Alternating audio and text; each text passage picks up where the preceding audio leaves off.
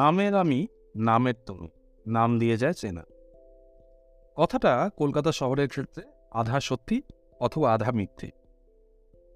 আমাদের এই তিলোত্তমাতে এমন কিছু জায়গা আছে যাদের নামকরণ হয়েছে তাদের কাজ দিয়ে আবার এমন অনেক জায়গা আছে যার সঙ্গে তার নামের কোনো মিলই খুঁজে পাওয়া যায় না। যেমন ধরুন জোড়া বাগান।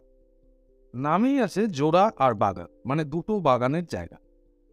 একটার মালিক গোবিন্দরাম মিত্র আর একটার মালিক উমি চাঁদ আবার অন্যদিকে ঠনঠনিয়া বা উল্টোডাঙ্গা নামের পিছনে বিশাল এবং প্রাচীন সব গল্প লুকিয়ে আছে। আসুন, আজকে নামের জগতে আমরা পাড়ি জমাই। কথা দিচ্ছি, একবার নামের গল্পগুলো জানতে পারলে নামের সার্থকতাগুলোও কিন্তু পরিষ্কার টের পাবে। তো শুরু করা যাক আমাদের তিলোত্তমাকে নিয়ে। বেশিরভাগ ইতিহাসবিদরাই বলেন কলকাতার নাম এসেছে কালী ক্ষেত্রতে যার অর্থ মা কালীর জায়গা বা ক্ষেত্র। আরেক দল বলেন যে আসল নামটা খাল কাটা থেকে এসেছে। মারাঠারা যে খাল কেটেছিল, তার থেকেই নামকরণ হয়েছিল। অবশ্য ইতিহাসবিদ থাঙ্কাপ্পার নায়ার বলেছেন যে নামটা এসেছে ভৌগোলিক কারণে। হুগলি নদীর অনেক শাখা প্রশাখা ছিল আগেকার আর তার মাঝের জায়গাকে বলা হতো কোল। তাই সেখান থেকে নামকরণ হয় কাটা কোল বা কোলকাটা। এমনই উত্তর কলকাতার বিভিন্ন জায়গায় জড়িয়ে আছে অনেক অজানা ইতিহাস। আহারি আহারিটোলা কলকাতার সবচেয়ে পুরনো জায়গাগুলোর মধ্যে অন্যতম। পুরনো সময়ে ইস্ট ইন্ডিয়া কোম্পানি এখানে মজদুরদের বা গোয়ালাদের থাকার জায়গা হিসেবে ধার্য করে এই জায়গার উল্লেখ সতেরোশো চুরাশি সালে পাওয়া যায় অনেক সরকারি নথিতে। গোয়ালাদের কাজের জন্য অনেক রাত ভরে উঠতে হতো। এই সময়টাকে বলা হতো আহির। আর টোলা অর্থ হলো জেলা বা বসতি। সেখান থেকেই জায়গার নাম হয় আহারি টোলা লর্ড মিন্টোকে পরাধীন ভারতের ভাইসরয় বা গভর্নর জেনারেল নিযুক্ত করা হয় উনিশশো পাঁচ সালে। আমাদের মিন্টো পার্কের নামকরণও কিন্তু এনার নামেই হয়েছে। যদিও লর্ড মিন্টোর করা মন্টেমিন্টো আইন ভারতীয় জনতা মোটেও ভালোভাবে নেয়নি, কিন্তু মিন্টো পার্কের সরকারি নামটা কিন্তু অবশ্য এখন পরিবর্তন হয়েছে। এর নাম হয়েছে শহীদ ভগৎ সিং উদ্যান। তবুও জনস্মৃতিতে মিন্টো পার্ক নামটিই কিন্তু বেশ জনপ্রিয় হয়ে গিয়েছে। পুরোনোকালে কলকাতার মধ্যে দিয়ে অনেক ছোট খাড়ি বা নদী বয়ে যেত। আগেকার দিনে আজকের ক্রিক রোড এখানে, সেখান দিয়ে একটা রীতিমতো প্রশস্ত খাড়ি বয়ে যেত। সতেরোশো সাঁত্রিশ সালে ঘূর্ণিঝড়ে এই খাড়িটি একটি বিশাল ঝাঁজ ভেঙে পড়ে। সেই থেকে এই জায়গার আদি নাম হলো ডিঙা ভাঙা পরের দিকে কোম্পানির রাজত্বকালকে এটার নাম করা হয় ক্রিক রোড। ক্রিকের আক্ষরিক অর্থ হলো খাঁড়ি। ব্র্যাবন রোড আর রবীন্দ্র সরণের মধ্যে এক ফালি রাস্তা, কিন্তু দেখা মিলবে পার্সি চার্চের রাস্তাটির নামকরণ হয়েছে একালের এখনকার প্রভাবশালী ইহুদি পরিবারের ওপর। ডেভিড জোসেফ, এজরা আর এলিয়া ডেভিড এনারা ইহুদি ছাত্রী স্কুল আর বহু ইমারত তৈরি করতেন এই কলকাতার জানেন কি?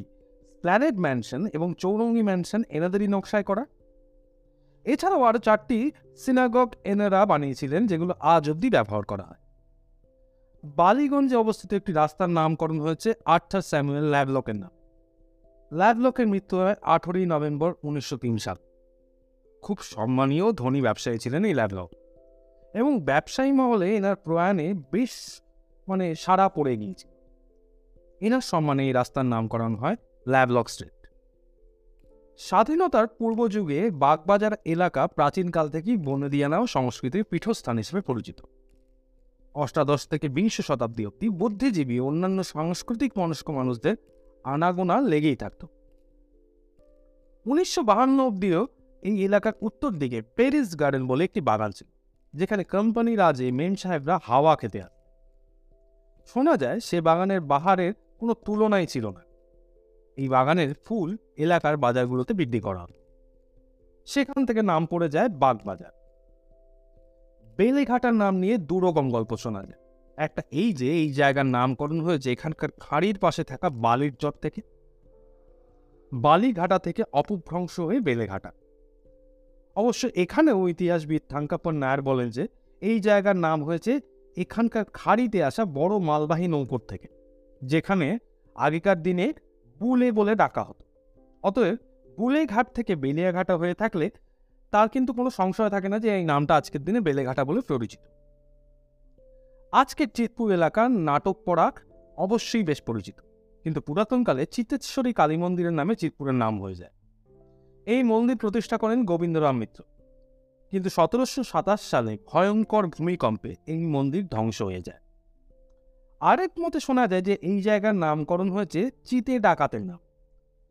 এই চিতে ডাকাত নাকি মানুষ বলে দিত মা চিতেশ্বরীকে তুষ্ট করতে।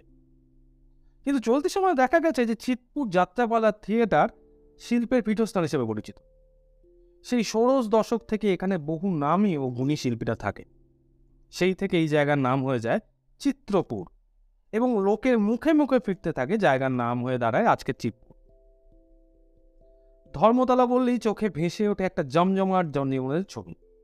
ধর্মতলা নামটার সঙ্গে যোগ আছে ধর্ম ঠাকুরের গ্রাম্য বাংলাতে এই দেবতাকে আজও পুজো করা হয়। হরি ও ডোম সম্প্রদায়ে এই দেবতার উপাসক এবং এই এলাকায় থাকতো আগেকার দিনে যেখান থেকে অপভ্রংশে নাম হয়ে যায় ধর্মতলা। পুরো নাম ছিল ধর্মটোলা। হিনতাল গাছের নাম শুনেছেন অনেকেই? এন্টালি এলাকায় আগেকার দিনে এরকম গাছ আর দেখা মিলত এক রকমের খেজুর গাছ, যার নাম ছিল হিনতাল। সেই গাছ থেকে এলাকার নাম পড়ল হিমতালি। সেই হিমতালি লোকমুখে আজ এন্টালি হয়ে উঠেছে। নবাব সিরাজদৌল্লার কলকাতার সঙ্গে জড়িয়ে আছে অনেক লম্বা ইতিহাস আর রক্তাক্ত ইতিহাস। নবাব কলকাতা আক্রমণ করেন সতেরোশো ছাপ্পান্ন সাল। উনি চেয়েছিলেন যে ওনার হাতিগুলো এমন জায়গায় থাকুক যেখান থেকে নদী কাছে হয়। হাতিবাগান নামে যে জায়গা আছে, আমরা আজকে যেটাকে চিনি সেখানে উনি নিজের হাতিদের রাখেন তাই এই জায়গার নাম পড়ে হাতিবাগান। লালবাজার বলতেই আমাদের কলকাতা পুলিশের পীঠস্থান বুঝি। যদিও সেখানে কিন্তু কালেও কোনো বাজার ছিল না। লালবাজার নাম হয়েছিল দুটো কারণে। এখানে মূলত সেনাদের ছাউনি, খাবার দোকান আর বেশ্যালয় ছিল। সেই আমোদ প্রমোদের জায়গাগুলোতে জলের মতো লাল ওয়াইন বা সুরা পরিবেশন করা হতো, যার রং গাঢ় লাল। সেই লাল রং থেকে নামকরণ লালবাজার। আরেক মত হলো যে দেখিতে মহাকরণের লাল রং প্রতিফলিত হয়ে জায়গাটা লাল আভায় ভরে থাকে। তাই জায়গার নাম লালবাজার। এবারে আসা যাক রাজা বাজারে। তো যে বাজারে রাজা যায়, সেই বাজারই রাজার বাজার। বাজারটির নাম ছিল আসলে রাজা রামলোচনের বাজার। আর এই জায়গাতেই রাজা রাজা বল্লভ কোম্পানির থেকে নবাব সিরাজদৌল্লাকে সুরক্ষা বা পাহারা দিতে চেয়েছিলেন। কোম্পানি তাকে সেটা দিয়েওছিল আজকে শিয়ালদাহকে কলকাতা শহরের একটা মূল প্রবেশদ্বার বললেও একটু বাড়িয়ে বলা হয়। বিশেষত উত্তর শহরতলির কথা যদি ধরা যায় শিয়ালদার আদি নাম ছিল শ্রীগালদ্বীপ প্রকৃত অর্থেই শ্রীগালদের দ্বীপ। প্রচুর পরিমাণে শিয়াল পাওয়া যেত এই এলাকায়। এও শোনা যায় যে এখানে এখানে নাকি শিয়ালদের দাহ করা হতো। তাই তার নাম শিয়ালদাহ। জানেন কি, কলকাতা শহরের বুকে প্রথম ট্রাম কোথায় চলেছিল? কলকাতা শহরের প্রথম ঘোড়া টানা ট্রাম চলেছিল শ্যামবাজার। এখানে কোম্পানি রাজের চার্লস বাজার নামে একটি বাজার ছিল, যেটা পরবর্তীকালে নাম দেওয়া হয় বসাক বাড়ির শ্যাম রায়ের এই বসাক পরিবার ছিল কলকাতার অন্যতম বড় এবং বিখ্যাত ব্যবসায়ী পরিবার। সেই বাজার ও তার পার্শ্ববর্তী এলাকাও শ্যামবাজার নামেই পরবর্তীকালে পরিচিত হয়। ঠনঠনিয়া কালীবাড়ি চেনেন না, এমন লোক আমাদের শহরে খুঁজে পাওয়া মুশকিল। ঠনঠনি এলাকা খুব খ্যাত ছিল, শক্ত এঁটেল মাটির জন্য। যা নাকি ইটের মতো শক্ত ছিল। সেই মাটির ঢেলা নাকি একে অপরের উপর ঠোকাটুকি করলে ঠন ঠন করে আওয়াজ অতএব জায়গার নাম হয়ে গেল ঠনঠনিয়া শরৎচন্দ্র মিত্র মহাশয় অবশ্য উল্লেখ করেছেন যে ঠানঠানিয়া নাম পড়েছিল সেখানে ব্রাস জাতীয় ধাতুর কারিগর, যাদেরকে ঠুনঠুরিয়া বলা হতো তাদের নাম। এই এলাকায় নাকি এই কারিগরদের বেশ সম্ভ্রমা ছিল। খিজর বা ক্ষিদ্র বলা হতো, সেই দেবতাকে যিনি সমুদ্রে মাছ ধরতে যাওয়া নাবিকদের সমুদ্রে হওয়া বিপদ আপদ থেকে রক্ষা করতেন।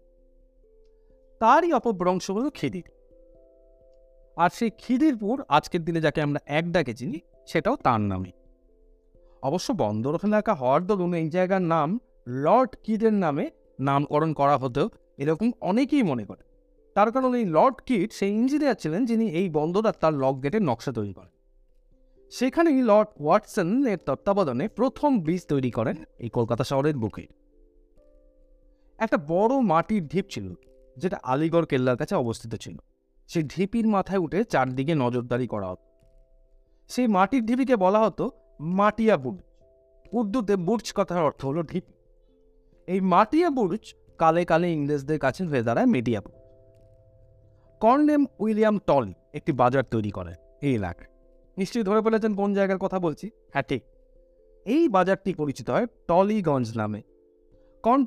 কর্নেল টলি আদি গঙ্গা মানে এখনকার টালি নালা তৈরি করেছিলেন বা যুক্ত করত কলকাতা বন্দর বা মামলার আদি বিদ্যাধরী নদী। তো এই হলো আমাদের কলকাতার বিভিন্ন এলাকার নামকরণের বৃত্তান্ত। এরকম আরও কত না জানা ইতিহাস, ছড়িয়ে ছিটিয়ে আছে, এই শহরের অনিগণি আনাচে কানাচে সবটা আমাদের পক্ষে কিন্তু জেনে ওঠা সম্ভব নয়। তো যতটা পারা হয়েছে এখানে আমরা তার উল্লেখ করেছি। এই ইতিহাস বুকে নিয়ে আমাদের শহর কিন্তু বয়ে চলেছে। আমাদের শহর নিজের শহর কলকাতা, আমাদের তিলোত্তমা। আশা রাখি যে পরের পর্বে আমরা আবার এই নামের পাঁচালি নিয়ে আড্ডা দিতে বসবো আপনাদের সাথে আজকে এখানেই বিরতি। গল্পবিলাসী যাত্রা আবার এগোবে পরের পর ধন্যবাদ।